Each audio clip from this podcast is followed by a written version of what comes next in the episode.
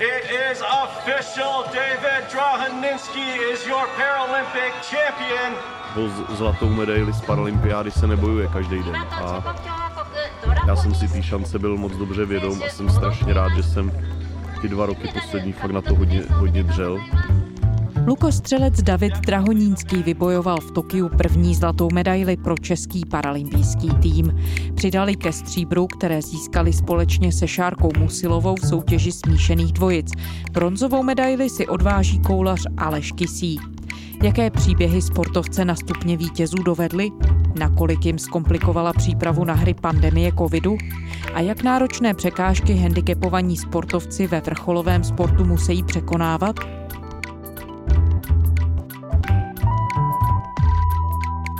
Je úterý 31. srpna. Tady je Lenka Kabrhelová a Vinohradská 12. Spravodajský podcast Českého rozhlasu. Zdenka Trachtová, reportérka Českého rozhlasu na paralympijských hrách v Tokiu. Ahoj Zdenko. Ahoj Lenko, zdravím tě. Kde teď seš? Já teď sedím na takovém prostranství před akvacentrem v centru Tokia. Jsem tady, protože jsem seděla uvnitř v bazénu, ale byla tam tak silná klimatizace, že jsem se raději přesunula ven. Zdenko, ty letošní paralympijské hry čítají celkem 539 soutěží ve 22 různých sportech. Ty se tedy teď aktuálně zabývala plaváním. Můžeš nám ale na úvod říct, co všechno hry zahrnují? Tak princip paralympijských her je velmi podobný jako u olympijských her, jen s tím rozdílem, že v jednotlivých sportech a disciplínách se ještě soutěžící rozdělují dál na skupiny podle typu handicapu, podle typu postižení. Takže abych uvedla nějaký výraznější příklad, tak třeba triatlonu nesoutěží nevědomí lidé s lidmi na invalidním vozíčku, ale každý z těchto handicapů má svoji vlastní soutěž. Toto je velmi výrazný příklad, ale často ty rozdíly v klasifikaci mezi jednotlivými typy toho postižení nejsou vlastně na první pohled vůbec rozpoznatelné. Jde tam o to třeba do jaké míry fungují tomu dotyčnému svaly na ruce například. Té české výpravě, tak česká výprava má 28 sportovců, kteří soutěží v osmi disciplínách. Já bych je možná na úvod rovnou vyjmenovala. Jak už jsem říkala, já teď sedím u plaveckého bazénu, takže začnu plaváním, potom je to cyklistika, stolní tenis, lukostřelba, střelba, atletika, paradrezura a boča. Mimochodem boča je z mého pohledu ne zcela známý sport, který je ale nesmírně zajímavý, protože ho můžou dělat i lidé s nejtěžšími tělesnými handicapy. Letos na Paralympiádě v Tokiu přibyly ještě dva nové sporty, a to je taekwondo a badminton. V těch ale Česká republika zatím nemá žádné zastoupení. A taky je tady mnoho kolektivních sportů pro handicapované a ty jsou taky nesmírně zajímavé. Zmínila bych třeba basketbal nebo rugby pro lidi na vozíčku, nebo fotbal pro nevidomé. To je opravdu fascinující sport, když jsem to sledovala. Ti hráči přitom mají zakryté oči, protože ne všichni jsou úplně nevidomí, někteří z nich malinko vidí, takže ta maska zaručí rovné podmínky pro všechny. No a ten míč při hře vydává zvuk, podle kterého se ti hráči řídí a musí být tedy při hře naprosté ticho. Vypadá to velmi zajímavě na pohled. Zdenko, jenom abychom si udělali úplný ten obrázek. Letní olympijské hry na přelomu července a srpna ty se v Tokiu odehrávaly za velice přísných hygienických opatření. Jak to vypadá teď? Je to podobné i během paralympijských her, nebo přeci jenom se aspoň některá pravidla uvolnila? Já jsem tady tedy nebyla na olympiádě, ale myslím si, že ta pravidla, podle toho, co jsem slyšela od kolegů, jsou úplně stejně přísná. My novináři máme omezené možnosti, kde se setkávat se sportovci, kde s nimi mluvit. Můžeme s nimi mít rozhovory v takzvaných mix zónách na sportovištích. To jsou speciálně vyhrazené prostory, kde tedy můžeme si naplánovat ten rozhovor se sportovcem, ale musíme tam od něho být vzdáleni minimálně dva metry. Tudíž já, když nahrávám rozhovory, tak k tomu mám takovou speciální tyč, na jejíž konec umístím mikrofon a tu tyč přitom držím a nahrávám ten rozhovor.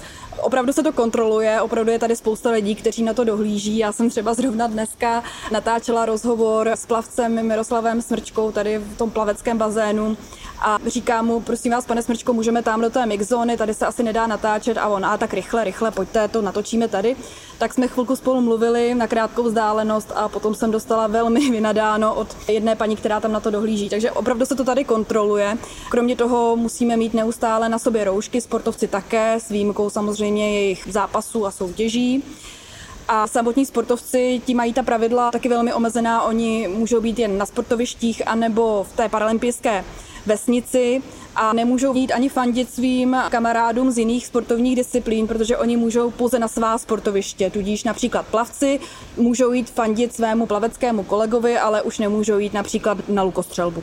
Takže paralympiáda je také bez diváků. Jak to ti sportovci, se kterými mluvíš, vnímají? Mají pocit, že to nějak ovlivňuje jejich výkony a vůbec to, jakým způsobem si ty hry třeba i užívají?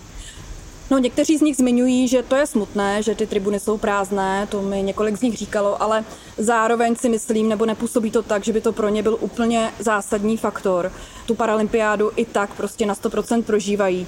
Oni se k této akci upínali většinou posledních minimálně 4-5 let a je to pro ně naprostý vrchol kariéry sportovní. Takže pro ně zkrátka je to obrovský zážitek i bez těch diváků.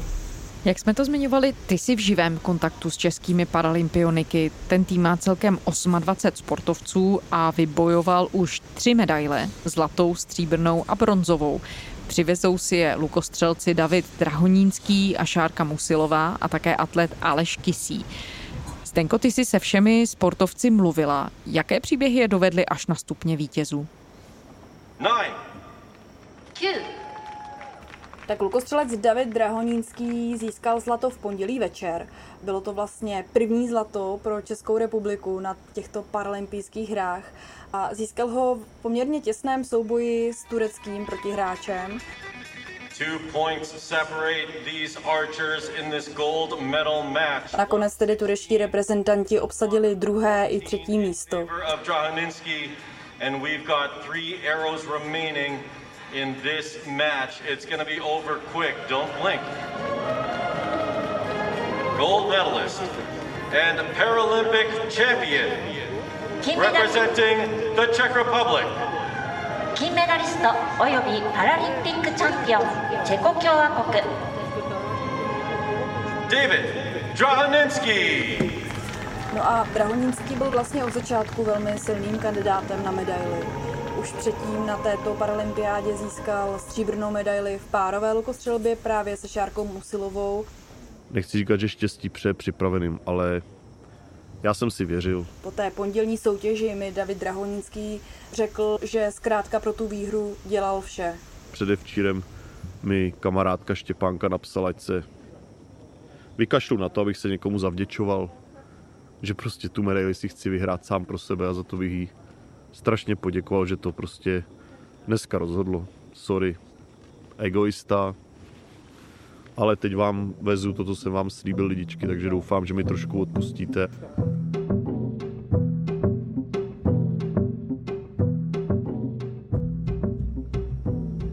Možná byla i velká motivace to, že nám paralympionikům dali stejné odměny jako zdravím. A já jsem se potkal s panem Filipem Neuzerem, což je předseda Národní sportovní agentury, takže pane Filipe, rozbíte prasátko. První. Jinak Drahonínský je hodně zajímavá osobnost. On nebyl vždycky na vozíčku, v dětství byl zdravý, ale trpěl náměsíčností a jednou, když mu bylo asi 15 nebo 16 let, tak v noci kvůli té náměsíčnosti vypadl z okna. On potom několik měsíců nebo týdnů nejdříve bojoval o život, vypadalo to s ním velmi špatně, pak se ale z toho dostal, začal se pomalu zotavovat, ale bohužel zůstal ochrnutý na spodní končetiny a i ruce mu nefungují úplně stoprocentně. On se tedy potom postupně začal věnovat závodně lukostřelbě a nutno říct, že velmi úspěšně. Z posledních tří paralympiád po každé přivezl minimálně jednu medaili, přičemž v roce 2008 z Pekingu to bylo dokonce zlato. A Šárka Musilová? David Drahonínský posledních několik let spolupracuje právě s Šárkou Musilovou. Já jsem zkoušela sport právě pro handicapovaný, zkoušela jsem fotbal, kde jsem byla v bráně, hrála jsem za Jánské lázní zákádu. Bavilo mě ten sport, ale prostě věděla jsem, že chci zkusit něco jiného. A potom jsem v centru Paraple potkala Davida Drahonínského, který si všimnul, že mám stejný handicap jako oni.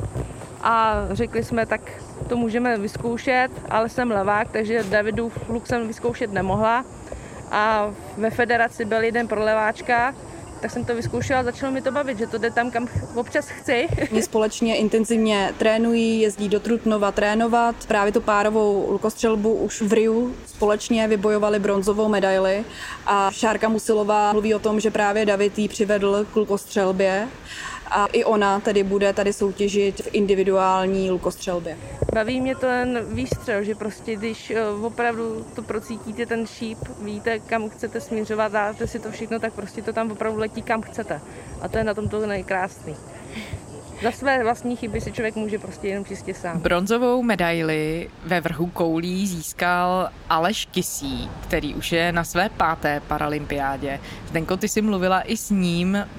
Jaký je jeho příběh? Jaká byla jeho cesta k tomu umístění? Tak já možná zase začnu tím, jak on přišel ke svému handicapu. I on byl v mládí zdravý, velmi aktivní akční sportovec, ale někdy, když mu bylo asi 18 nebo 19 let, tak byl na koupališti se svými kamarády, kde skákali do vody a bohužel jeden skok mu nevyšel a praštil se do hlavy, narazil hlavou o dno a utrpěl velmi těžký úraz a už na pořád tedy zůstal na invalidním vozíku, přičemž i on má lehce handicapované i ruce, má tam omezenou pohyblivost rukou. On mi říkal v tom rozhovoru, že se z toho úrazu velmi dlouho psychicky zpamatovával, že mu trvalo snad dva roky, než vůbec se začal znovu účastnit života, začal chodit mezi lidi a než se začal pomalu vracet ke sportu. On tím, jak byl před úrazem velmi aktivním sportovcem, tak strašně těžko zvládal, že najednou nestačí těm svým kamarádům a nemůže dělat všechno to, co oni. Nicméně nakonec se ke sportu tedy vrátil a opět tedy velmi naplno a začal dělat dva sporty. Jedno z nich je rugby, On tedy hraje rugby na vozíčku. On říká, že to mu plní takovou společenskou funkci, že tam prostě se stýká se svými kamarády a že ho to tady tím pádem hrozně baví. A zároveň začal dělat atletiku a právě to je disciplína, s kterou je dnes tady na Paralympiádě. Konkrétně dělá vrch koulí. Mě v mé skupině v 53 zrušili disk úplně, takže já disk nemám a sloučili mi oštěp se zdravějšími. Jo, a kdo hodí dál, hodí dál. Tím pádem já nemám šanci se jim vyrovnat, takže jsem se začal soustředit pouze jenom na tu kouli, kterou tam mám. Ale říkám, kdyby mi uh, nechali disk, zrušili mi kouli, budu soustředit na disk. Takže hmm. disk, disk není, mám kouli, zůstala koule, tak jsem koulař. Hmm. Ten jeho příběh je zajímavý i v tom, že on byl vlastně tak trochu věčný smolař. On sám o sobě mluvil jako o panu Bramborovém, protože jemu hrozně dlouho ty stupně vítězů velmi těsně unikaly. On se umístěval vždy velmi vysoko na těch paralympiádách, snad dvakrát to bylo čtvrté místo, jednou páté, jednou šesté a vždycky tedy těsně mu ty stupně vítězů unikly a každý se ho na to ptal, kdy už to tedy konečně prolomí. I já jsem se ptala, na jsem zjistila, že už na tuto otázku je celkem alergický, ale nakonec se mu to tedy naštěstí před pár dny tady v Tokiu podařilo a on tedy po velmi napínavé soutěži získal bronzovou medaili. Bylo to napínavé, protože na začátku on házel asi snad jako čtvrtý z těch soutěžících a i hned se dostal do vedení, jenže potom musel čekat ještě asi další hodinu, než odhází jeho další asi pět soupeřů a stále čekal, jestli tedy ho někdo nepřekoná. Nakonec ho tedy překonali dva konkurenti, ale třetí už ne, tudíž Kisí má bronzovou medaili třetí místo a vypadá tedy velmi spokojeně. Jak jsi zmiňovala, tak ty teď sedíš, Zdenko, před plaveckým bazénem, před komplexem, kde se chystají na své soutěže i plavci z českého týmu, kterých je hned šest. Jak se na ty soutěže připravují, co ti říkají a kdo z nich má největší medailové ambice? největší očekávání asi všichni mají od Arnošta Petráčka. To je plavec, sportovec, který naposledy v Riu získal zlato v disciplíně 50 metrů na znak. On tady tedy plave v několika i dalších disciplínách, ale největší želízko v ohni je právě tato disciplína 50 metrů na znak, kterou bude mít tento pátek. Ti ostatní plavci samozřejmě taky od nich je očekávání, ale uvidíme. Dnes tady odplaval například ráno plavec Miroslav Smrčka, já jsem s ním potom mluvila, to je nejstarší člen té naší paralympijské výpravy, je mu už 58 let. Většina jeho konkurentů v závodech, které plave, tak je minimálně o 20 let mladší, ne o víc. A příběh Miroslava Smrčky je taky velmi zajímavý. On před deseti lety náhle ze dne na den úplně oslepnul, zkrátka se ráno probudil a neviděl. Začal se tedy věnovat plavání, respektive vrátil se k plavání, které dělal už předtím, když byl zdravý. A tentokrát je to jeho druhá paralympiáda. Ten dnešní závod mu úplně nevyšel, ale čeká ho ještě jeden, tak uvidíme, jak to dopadne. Pan Smrčka je takový upovídaný vtipálek, má velmi přátelský a blízký vztah se svým trenérem Petrem Budínským, takže tady jsou spolu a jsou to tady oba dva sympatiáci. Je to opravdu o kamarádství. lásky plná, viď, Půďa. Dneska jsme se pomilovali. Doka- dokážeme si říct prostě uh, spoustu věcí, co trenér a svěřenec si říct nedokážou. Nebo co si svěřenec nemůže dovolit ke svému trenérovi. A nebo naopak, samozřejmě. Takže my si prostě řekneme fakt spoustu věcí na rovinu a, a jsme schopni, ochotní se prostě kvůli tomu třeba i porvat, když na to přijde, jako mezi ne, sebou. to ještě nebylo. Já vím, tak jako to je obrazně, to je obrazně. No, takže jo, prostě jako fakt kamarádi. Nebojte, nepereme se. Nepereme se ještě. Neperete se. Ještě ne, ještě zatím ne. Jak dlouho, jak dlouho vy dva spolu vlastně spolupracujete? Víte, já čím jsem starší, tak pro mě bude, Osmý ale, rok, osmý rok. jo, vážně. Já jsem senilnější, se stárím, víte, takže si to nepamatuju. Tak to A když to spolu, říká, to jste spolu strávili asi už hodně času. no, to si pište. I několik, I několik ložnic. Miroslav Smrčka v pondělí v té své soutěži úplně neuspěl, nebyl s tím svým výkonem úplně spokojený, nicméně říkal, že pro něj prostě bez nadsázky je důležité to, že je tady ta účast a že to hrozně silně prožívá to, že je na své druhé paralympiádě a doslova říkal, že paralympiáda je úplně nejlepší soutěž na světě. A já tvrdím jednu věc. Je to ta nejskvělejší, nejskvělejší soutěž na, na světě a v historii lidstva. Nic víc lepšího už není. No a kromě Miroslava Smrčky jsem tady mluvila ještě s dalšími dvěma plavci, ti jsou naopak velmi mladí, jednomu je 20, jednomu 21 let, to je Jonáš Kešnar a Tadeáš Strašík. Oni dneska neměli žádné závody, ale chodí sem stejně každý den do bazénu, do toho bazénového komplexu trénovat se svým trenérem. No a to jsou takový dva mladí, nadějní, začínající plavci. Je to jejich první paralympiáda a myslím si, že to je taky pro ně velmi silný zážitek.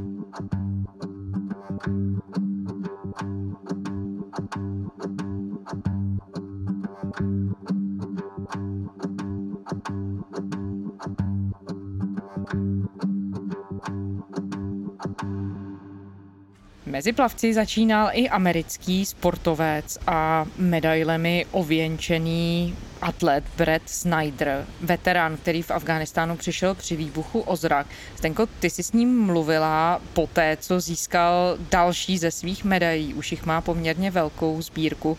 Jak se dostal k paralympijskému sportu on? Tak Brett Snyder to je válečný veterán. On pracoval pro americké námořnictvo jako odborník na zneškodňování výbušnin, konkrétně na misích v Iráku a v Afganistánu. No a právě v Afganistánu utrpěl své zranění, on zkrátka jednou šlápnul na minu a ten výbuch mu poranil oči a od té doby je úplně nevědomý. Ten jeho příběh je neuvěřitelný v tom, že hrozně rychle se dostal k tomu sportu a už na výročí toho svého zranění rok poté vyhrál svoji první paralympijskou zlatou medaili v plavání. A potom těch medailí v plavání vyhrál ještě několik. Když už jich měl doma několik, tak si řekl, že už si v plavání splnil všechno, co chtěl a že už to pro něj není dál výzva a tudíž uvažoval, co bude dělat dál. No a rozhodl se nakonec pro triatlon. Takže začal trénovat a úplně na poslední chvíli, někdy letos pozdním jaru, se kvalifikoval na tokijskou paralympiádu. No a před pár dny zvítězil a má doma další zlato. gold medalist and Paralympic champion representing the United States of America 金メダリストおよびパラリンピックチャンピオン America Gasyubok, Brad Snyder, and his guide, Greg Billington. Brad Snyder, Paralympic champion, his guide, Greg Billington. Jsi se ho ptala i na aktuální situaci v Afghánistánu po stažení amerických sil a dalších koaličních vojsk ze země, která do velké míry hýbe teď mezinárodním děním a vlastně proniká i do toho paralympijského dění, dá se říct.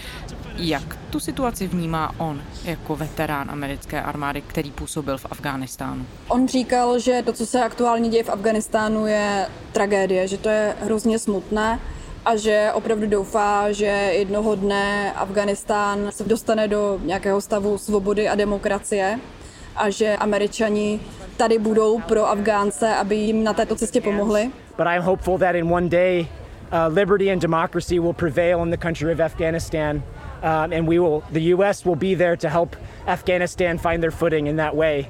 Um, but I do think it's the right call for us to back our troops out for right now. Ale že v tuto chvíli považuje za správné, že se američané z Afganistánu stáhli.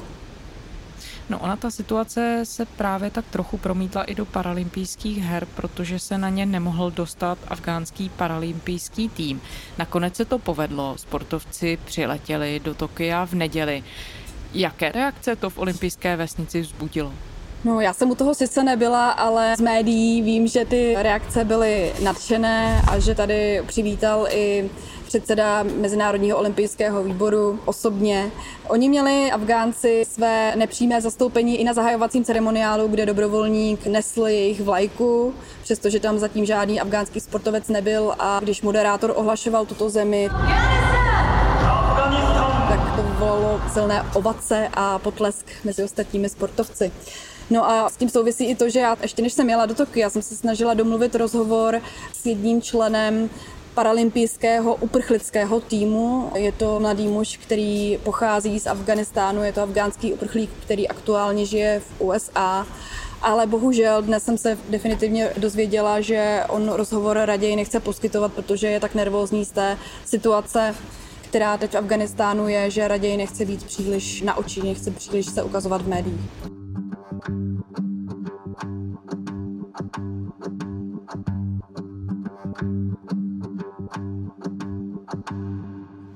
Ty si popisovala, Zdenko, že jeden z nejzajímavějších sportů je při nejmenším z tvého pohledu disciplína, která se jmenuje boča. Můžeš nám popsat, o co v ní jde? Tak abych to přiblížila, tak je to sport, který se často předovnává k francouzskému petangu a je zajímavý v tom, že je vhodný i pro lidi s úplně nejtěžším fyzickým postižením. Často ti lidé nemohou hýbat ani rukama, což je příklad například českého reprezentanta Adama Pešky. A oni tím pádem využívají k té hře svého asistenta. V případě Adama Pešky je to jeho maminka. Můj úkol je v podstatě nahrazovat Adamovi ruce, nohy, takže jsem jeho sportovní pomůcka, bych řekla. Aha. Asistent na všechno.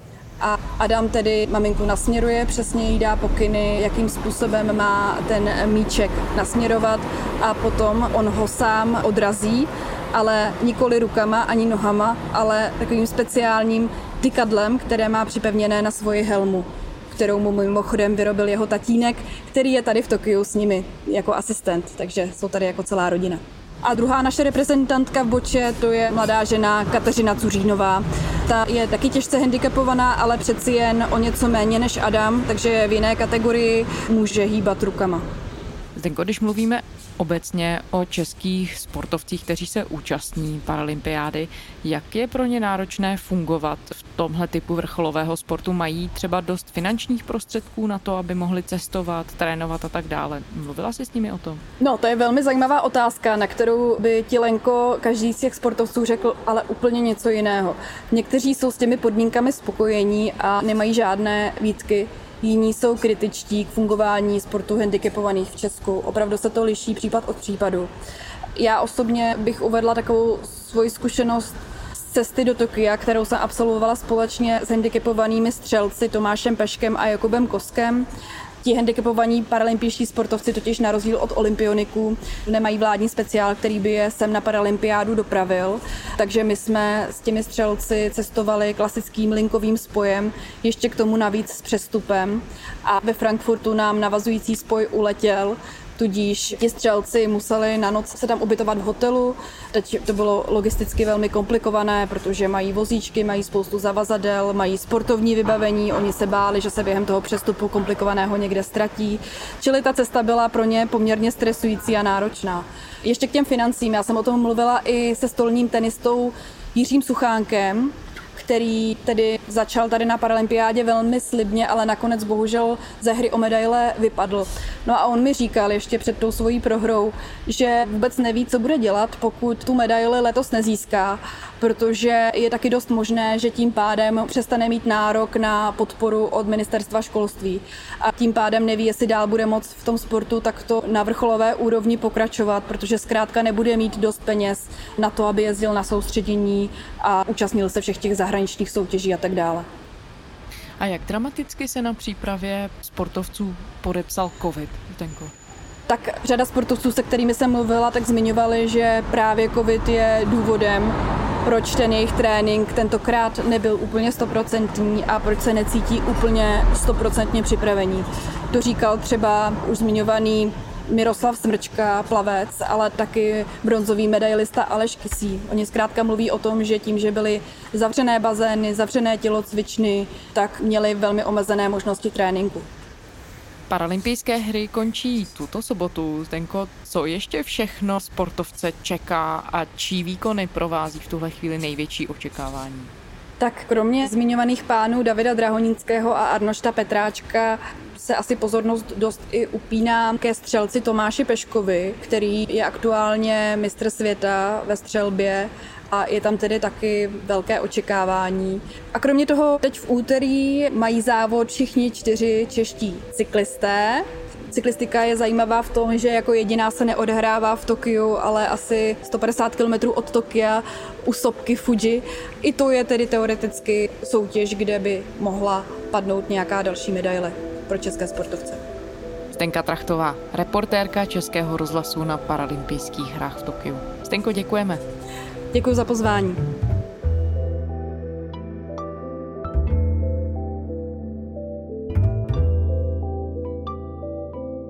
A to je z úterní Vinohradské 12 vše. Děkujeme, že posloucháte.